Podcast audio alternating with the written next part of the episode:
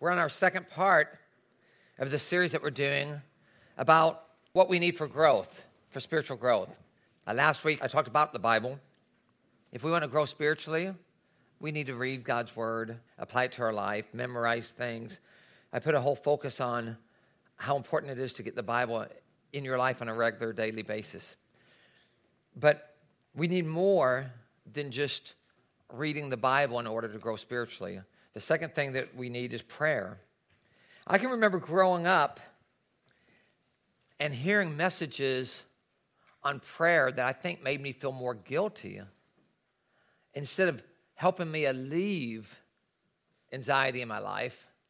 They would say all this about prayer, and I could, it was like, oh, I could never pray good enough. And it seems like that was the complete opposite of the message you'd want to get about prayer, right? Shouldn't prayer be about helping your life, getting rid of anxiety, not adding more onto your life? And I can remember things like hearing the pastor pray or something, and it's very pious. And that's what I would hear. And I would say, I could never do that. I can't do it. I'm just not good at praying.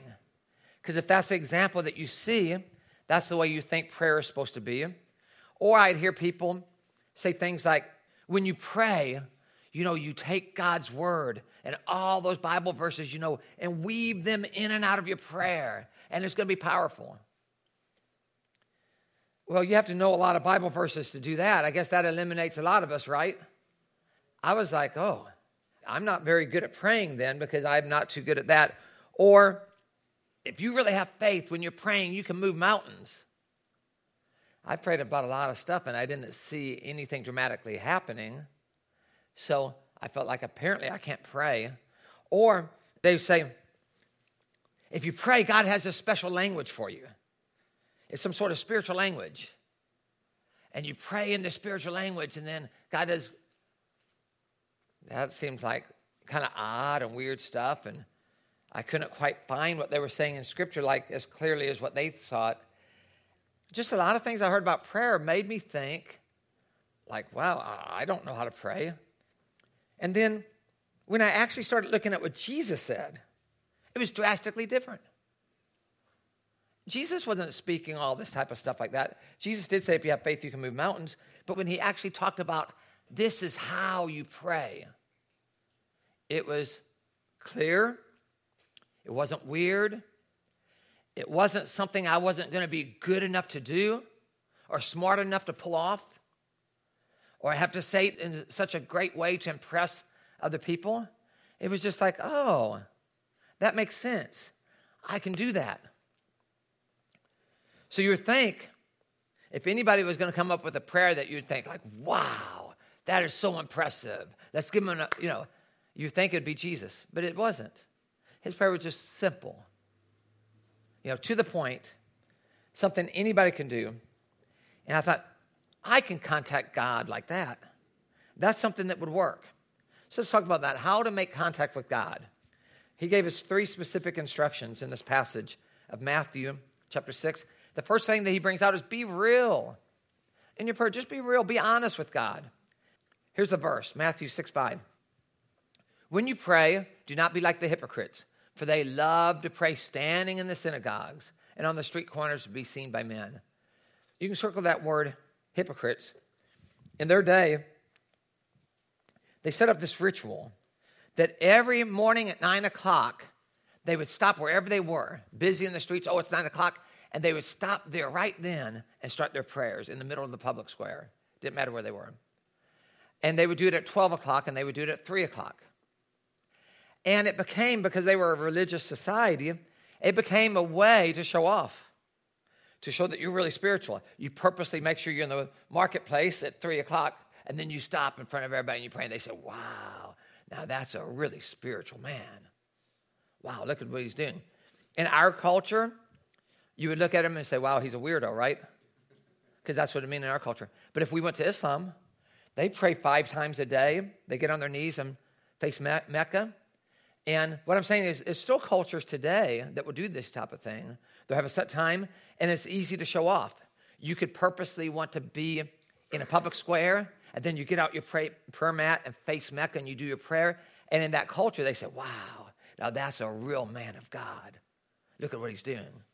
He's stopping in the middle of the day and he's praying there. I've seen people do it in airports, like in airplanes.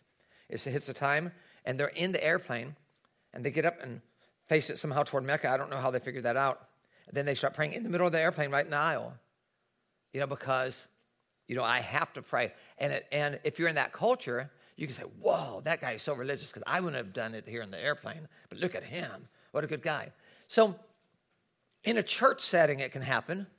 In a church setting, I can pray out loud in a meeting that makes people think, wow, look at what Jimmy, man, he can pray really good. It can happen in a church fellowship today. And that's what he's saying is don't be a hypocrite. You're not doing it to be seen by other people. You don't pray to impress other people. You don't pray with the idea of, I wonder what other people think. You don't pray in a church like you get up in front of a church to pray so that afterwards people say, Wow, what a performance that was. You're praying real, like what's really on your heart. I'm not saying you can't pray in front of other people. I'm saying you don't pray with the idea of impressing them. You just pray a real prayer from your heart. You're not trying to impress God. God wants to hear what's on your heart. You're not praying to make God say, Wow, that was good. No, God doesn't care about that. He, he wants it something sincere, something really within you. So if you're going to pray, just be real. Be real with God. Don't pray what you think you ought to pray. Do you know what I mean? Like you're praying to God on your own. This isn't in public. This is just your own thing. And you're thinking, I better say it like this because that's what God would want. Do you think you're fooling God? I'm going to say it the way He wants it, but I really feel this way. What I'm trying to say is, God's like a friend. You know, Abraham is called God's friend. We sing a song, I'm a friend of God's. You can talk to God like a friend. He's not going to be insulted if you said, as, as evil as this might sound, God, I'm so angry at them. I, I feel like I want you to strike them dead. He knows that you feel that. So you can say that to God, and you know what? He's not going to strike them dead because you said that. You're not putting some sort of magical curse on them. You're just saying how you really feel. I feel like, oh, you, but deep in your heart, you know that you don't really want him to strike him dead. You know what I'm saying? But you feel that way, and, and you might not be able to tell your friend, you know, I, I want God to strike him dead. They might judge you harshly. But God's big enough to hear it, and He also is knowledgeable enough to know that that's how you feel in the moment, but you don't really mean it, really, really. And you, you can be 100% real with God, even if you really meant it. You, because he knows. He wants you to just talk to him. He'll use that time to guide you in the right place. You read Psalms, and sometimes David is saying things like, I want you to strike down my enemies. But I know that you're a merciful God. I know that you're understanding because he th- thinks of how God treats him. So it starts off one way, and as you read on, it changes. So you can be real with God. You don't have to put on any facade or any fakeness. Number two, be relaxed when you pray. Matthew 6 6. But when you pray, go into your room, close the door, and pray to your Father who is unseen. Then your Father who sees what is done in secret will reward you. There's something about my daily quiet time. Every day that I get together and read my Bible and pray, I've got a, in the living room, a little, you know, sofa seat there. And I like to sit there. You know, I'm on my, my kids are running around there playing, and I'm up in the morning and I'm reading my Bible and praying. But it, there's something about a private place that where you can relax, wherever that is for you. But a place that you can relax and you can just be comfortable talking to God. Relax. Do you know what kills prayer? Is hurry. Is hurry. Like, okay, I don't have much time, so let me pray really quick. Boom, boom, boom, boom, go. It seems like that type of prayer, maybe the goal is to check it off your list to say, hey, I prayed today. But that doesn't make sense. If prayer is conversing with God, yeah, it just doesn't seem like that's very exciting time with God. But if you can find a place that you can just relax and enjoy that time, don't allow your prayer life to be so rushed that it becomes a killjoy. Number three, be revealing. Share what's really in your heart. I talked about this a little bit just a minute ago. Here's what he says in verse 7 and 8 Don't recite the same prayer over and over as the heathens do, who think prayers are answered only by repeating them again and again. Remember, your Father knows exactly what you need before you ask Him. A lot of times they would have these long, wordy, ritual prayers that they would pray over and over and over again, thinking like, if I say this prayer over and over again, somehow that makes me right with God. That was what the heathens did. That wasn't anything to do with what Judaism was supposed to be or Christianity was supposed to be. That's like taking a practice that the unbelievers did and trying to Christianize it. It was never meant to be that way because prayer is supposed to be an intimate relationship with God. You're just talking to God. It's not about ritual. You're revealing what's really on your heart. Can you imagine I come home from work and my kids say, Oh, Almighty Procreator of our family, how wonderful thou art, who sovereignly deposits our allowance. Oh, the majesty of thy wonderful self. We beseech thee to come eat dinner with us. What do you think I think about my kids? I think they're quite odd, right? But what do my kids really say? I come home and they say, Hey, dad's home, let's eat. I prefer hey, dad's home, let's eat, over all that other mumbo jumbo, whatever that was.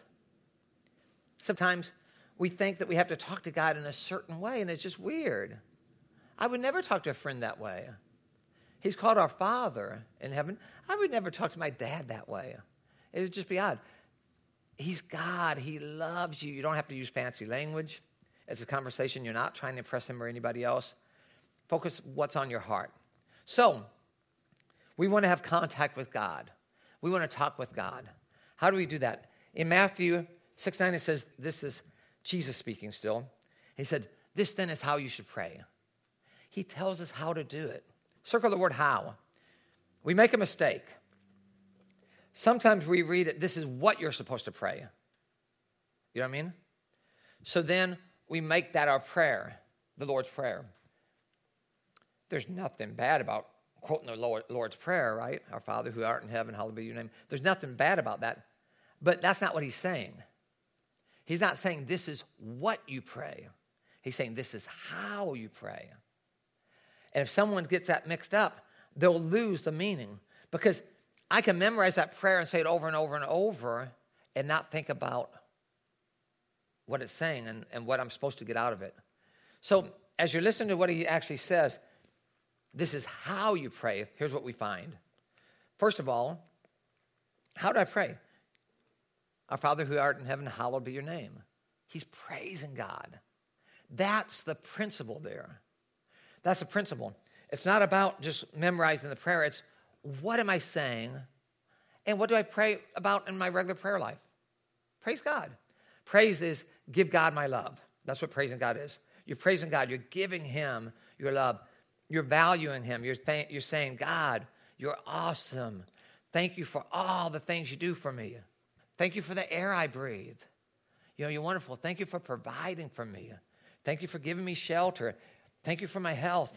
But you're so thankful to God. You're praising him. Some people don't know how to praise God. If you read the book of Psalms, it's almost psalm after psalm after psalm of praising God. So you read those and you'll learn how to praise God. You say, oh, these are the things that they did to say how thankful they were of God. This is what they did, and you can learn ideas of how to praise God. But the point is, the point of Jesus' prayer was spend time, if you want to have a great prayer life, praise God. That's something you can pray about. Like, I don't know what to pray about. Praise God. Thank Him for great things He's done. You know, thank God for my marriage. Thank God for my kids. Thank God I have a job. I mean, you can really go on and on and on and be so thankful and happy of things that God's done in your life. In the Old Testament, there's several different names that they use for God. And in their language, those names actually have meanings. Like God is present. That's what the name means, one of his names in the Old Testament. God's my shepherd. God's my provider. God's my healer. God's my peace. God's my victory. It's interesting, all those different names that you find in the Old Testament of God have meanings that have to do with what he does. He brings healing. He brings us peace. He brings us victory. They were constantly thanking him for his greatness. So, you're saying, how do I pray? Not what, but how. How do I pray? Praise God. Praise God. If you spend time praising God, that's a good thing. That's a good prayer life. You could spend, if you really wanted to, you could spend a long time just thanking God for great things He's done. Second thing that we find in here is purpose. Give God my life. So you're giving God your love and you're giving God your life. In Matthew 6 10, it says, Your kingdom come, your will be done on earth as it is in heaven. Circle your will. That's the point that he's getting across here. If I memorize a prayer, I might say the same but not think about it. Sometimes I'll purposely use Bible verses from a different translation. They're all translated from the original, but different people translate them, and sometimes they word it differently. Because if you memorize something in a certain way, sometimes you start saying it without thinking. Okay?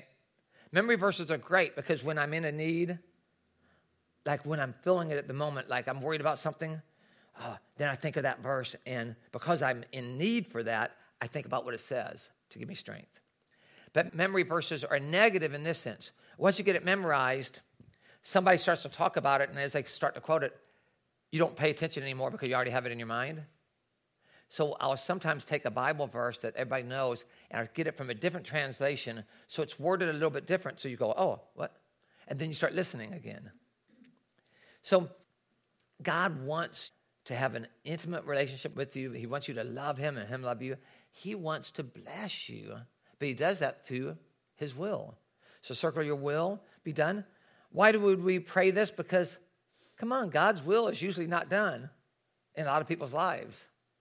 And it's not because God doesn't want His will done, it's us. He's, he's also given us a free will. The problem is, God has a perfect desire for your life, a perfect will for your life. It doesn't mean that you're submitting to it we can say no. So the whole point of prayer is God, I want your will in my life. God, I'm tired of trying to do what I want. God, I want what you want. And sometimes you already know what God wants. Sometimes you already know the answer and you've been rebelling. Sometimes you honestly don't know. I, I, I just don't know what his will is, but I want it. But it's that heart of I'm submitting to you. I want your will done in my life. When people read God's will, you can see it in three different ways. You're going to have three different attitudes. One attitude can be resentment. Okay, let God's will be done, but you're resenting it because you know that's not what you want.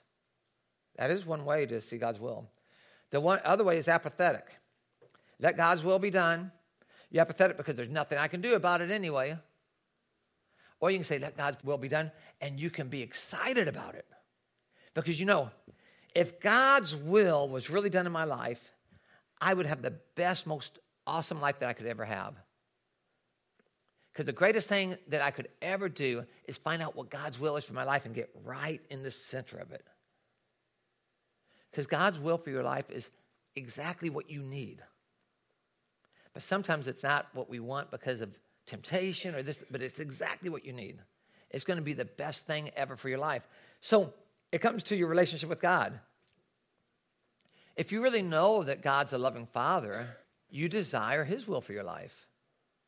If you fear that God's going to, like, if I really submitted myself to God, I'm going to have to be a monk somewhere. And I can't see myself ever doing that. Believe me, he's not going to do that to you.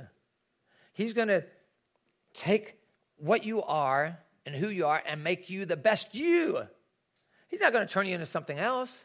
He's going to make you the best you that you can be. His will for your life is going to be exactly what you need. So you want to pray like with anticipation, like, God, I want your will done. I want your will. I want to go in that direction. So as you're praying, that's what he's trying to tell us in the Lord's Prayer. Seek God's will. A third thing that you can pray is provision. Give God my worries. Not only do I give God my love, not only do I give him my life, along with that, I get to give him my worries. That's great. I get to give you my worries too? Good. Take them. Matthew 6 11. Give us today our daily bread. What's he talking about? His worries. That's what they're worried about. Give us today our daily bread. Your physical needs, your material needs.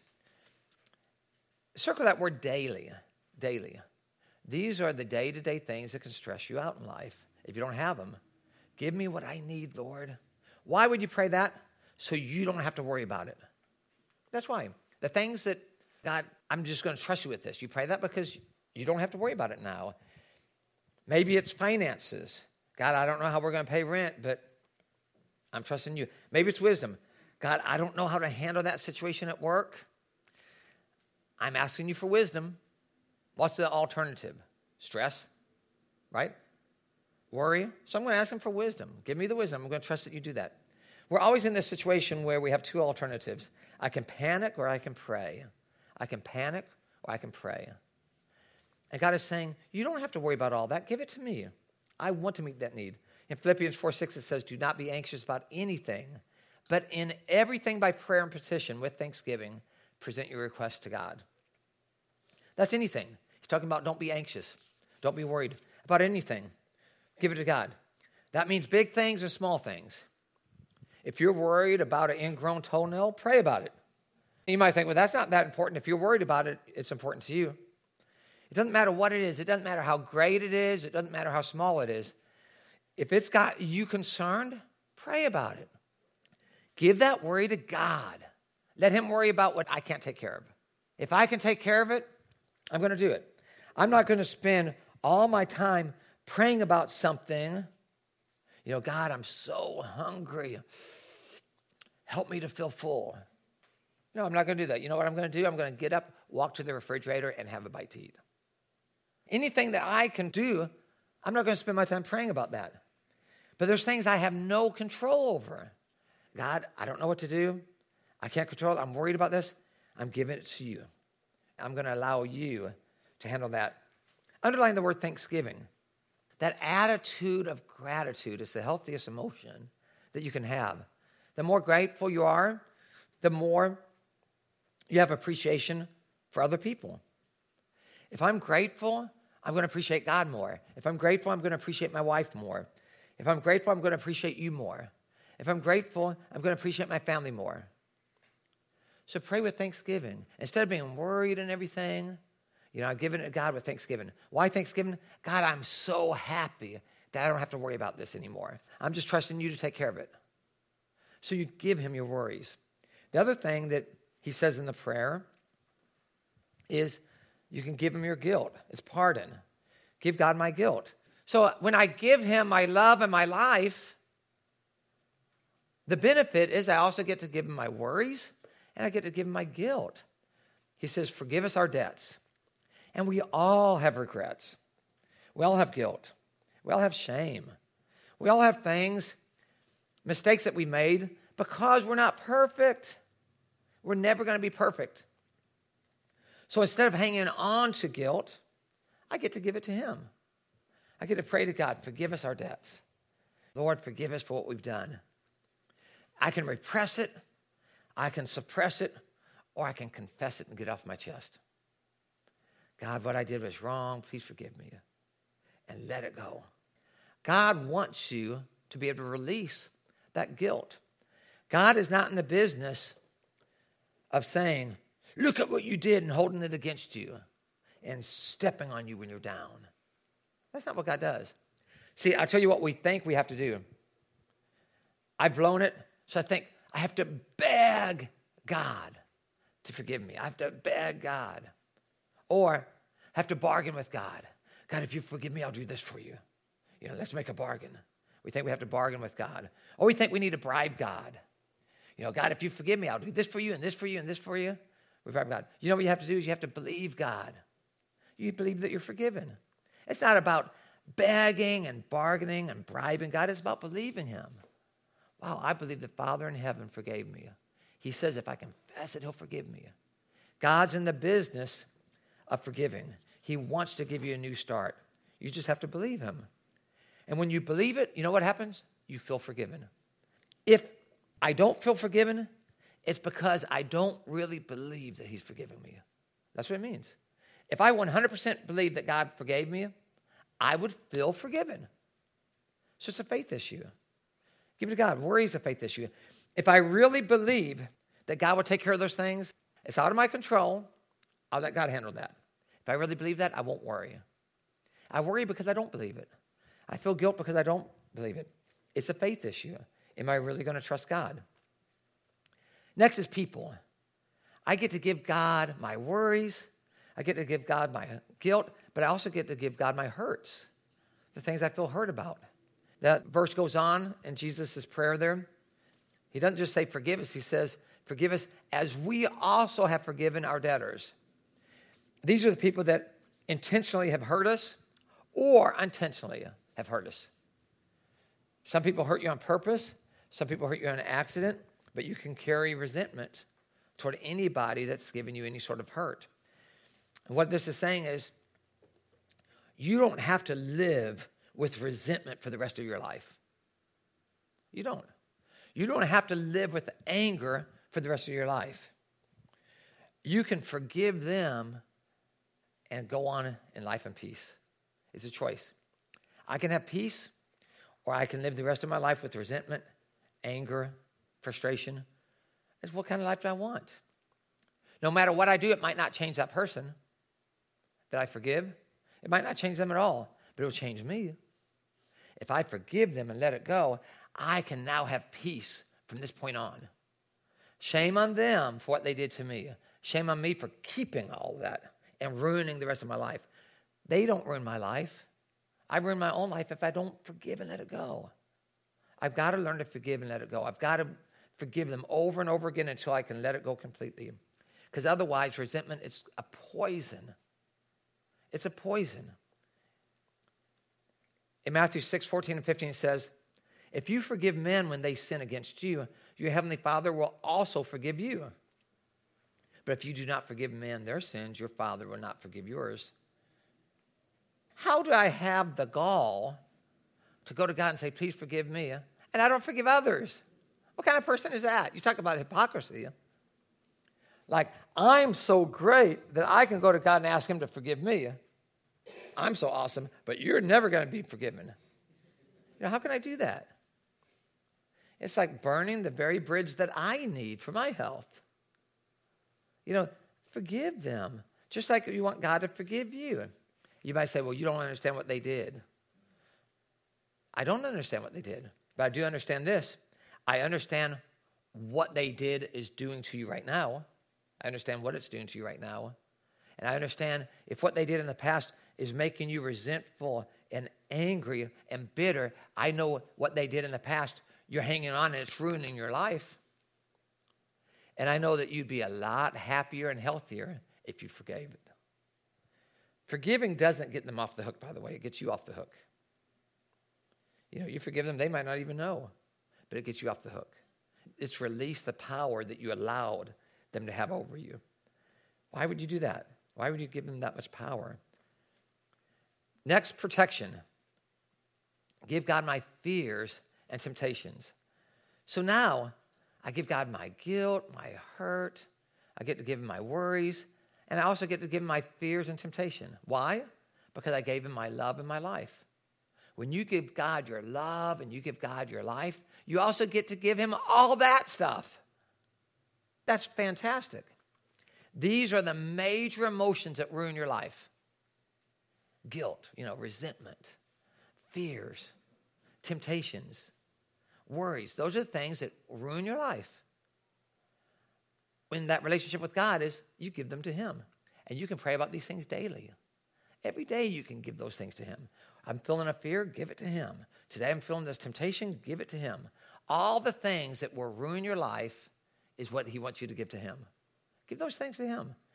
In Matthew 6 13, it says, and lead us not into temptation, but deliver us from the evil one. That's protection. He's trying to protect you. So you think like temptation, what areas do I need self control in? Well, it's saying pray to God about those things. What are the things that I'm worried about, like I have fear over? You know, what are the things that scare me? It says, deliver us from the evil one. Why? Because they're afraid of him. What are the things that give me fear the most? Maybe it's fear of failure in something that you're doing. It's saying, pray about it.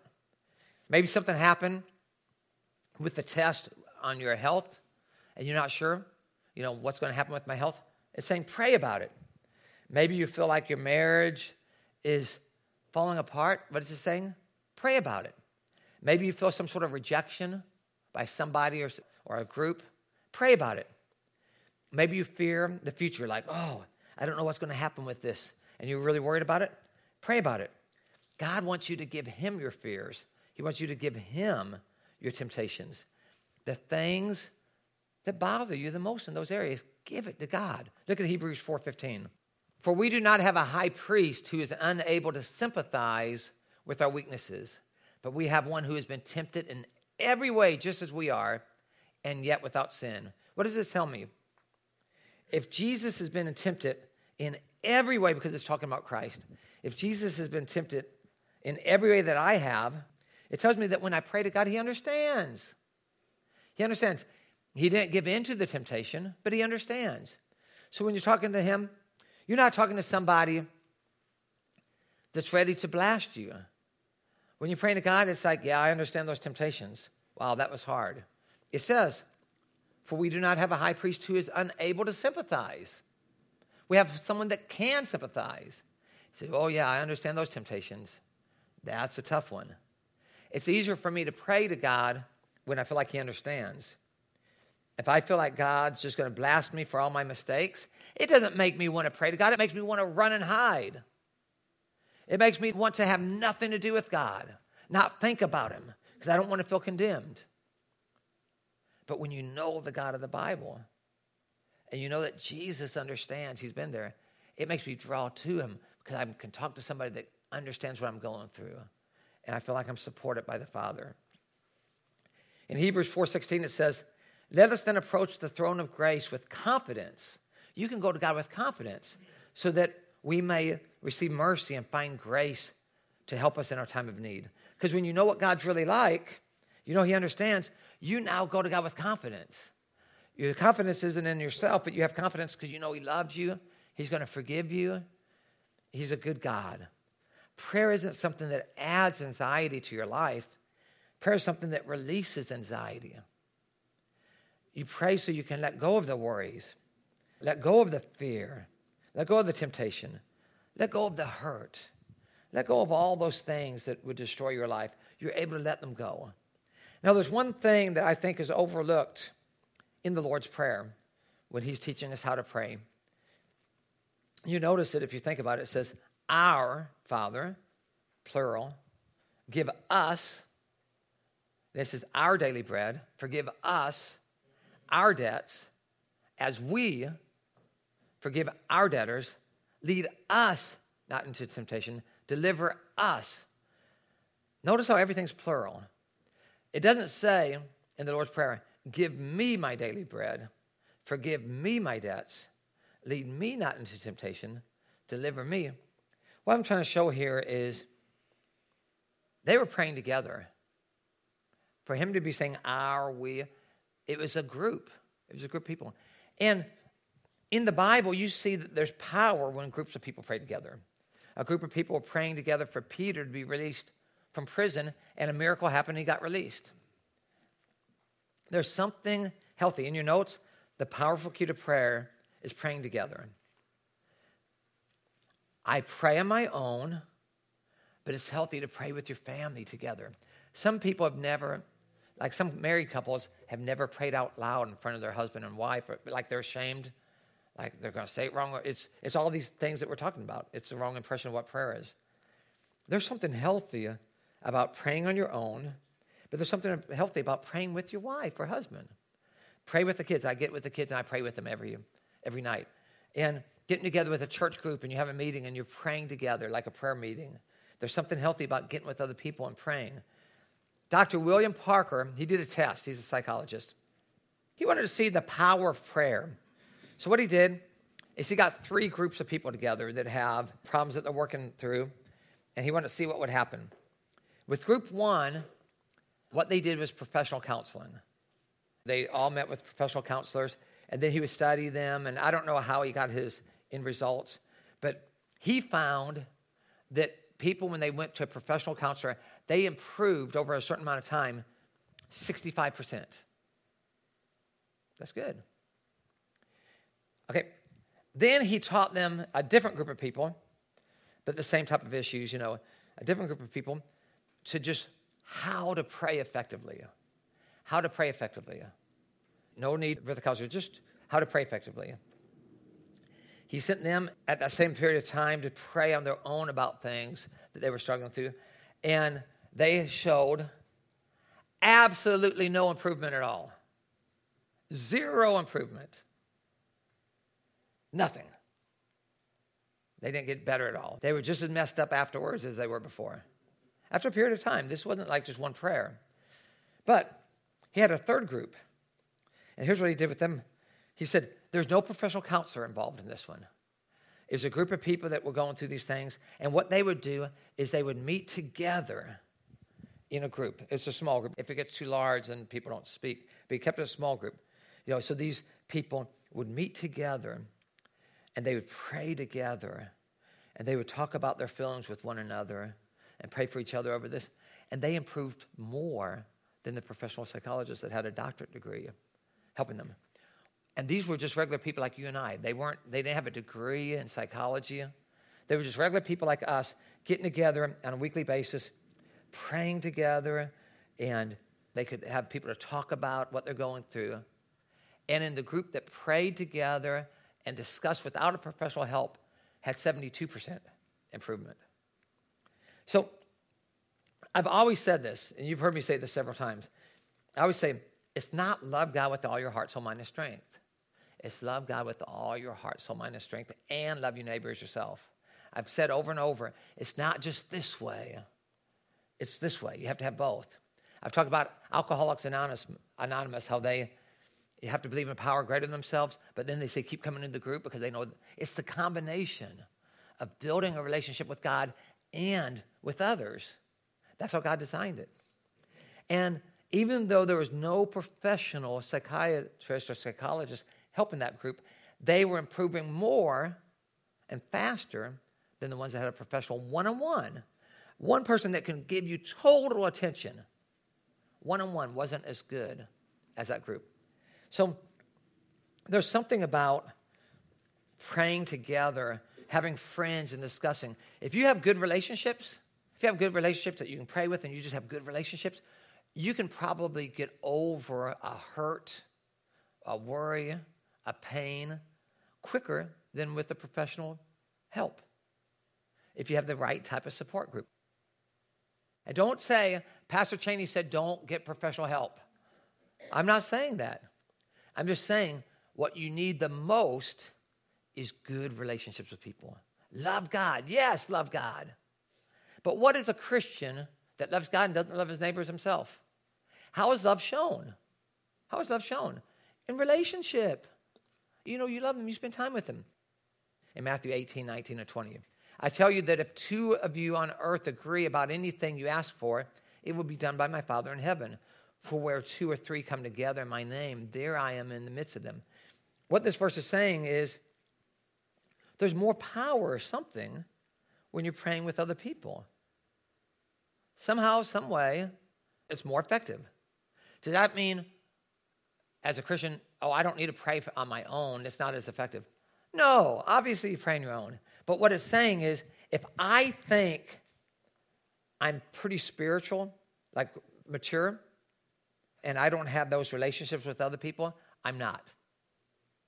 I'm not. Now, I might know the Bible well, okay? But Bible knowledge is the same thing. It's in relationship with people. That's where your faith is really shown. That's where your love is really shown. That's where you can put it into action. So you want great relationships with people. So I want to make contact with God. I want to have a great relationship with God. I believe that you do too. You probably wouldn't go to church if you don't want a great relationship with God. Jesus, in the Lord's Prayer, even though a lot of people memorize it and quote it, there's nothing wrong with memorizing the Lord's Prayer and quoting it. There's no, nothing wrong with memorizing any part of the Bible and quoting it.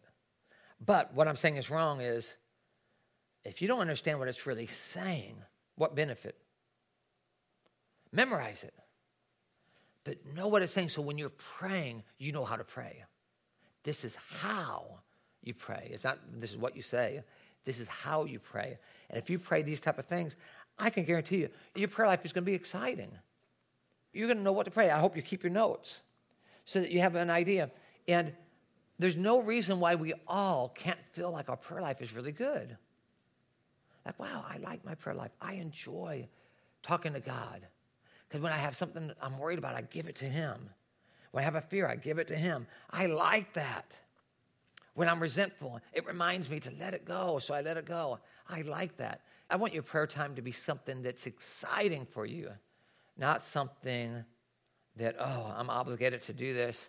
I have to go through this prayer list of praying these different ritual prayers and this and that and walk away and no benefit to my daily life. I want to pray to make sure that it changes the way I live. So, with that, let's pray. Father, thank you for your word. Thank you that prayer is not mystical or something that's really created to give us guilt, but that is to release us from these emotions of worry and fear and temptation and hurt and resentment and guilt. Lord, that you want to bring healing in our life. Lord, and we thank you for that. We're making a commitment as a church body to develop good, healthy prayer habits, Lord, so that we can have the best relationship with you possible. It's in Jesus' name that we pray. Amen.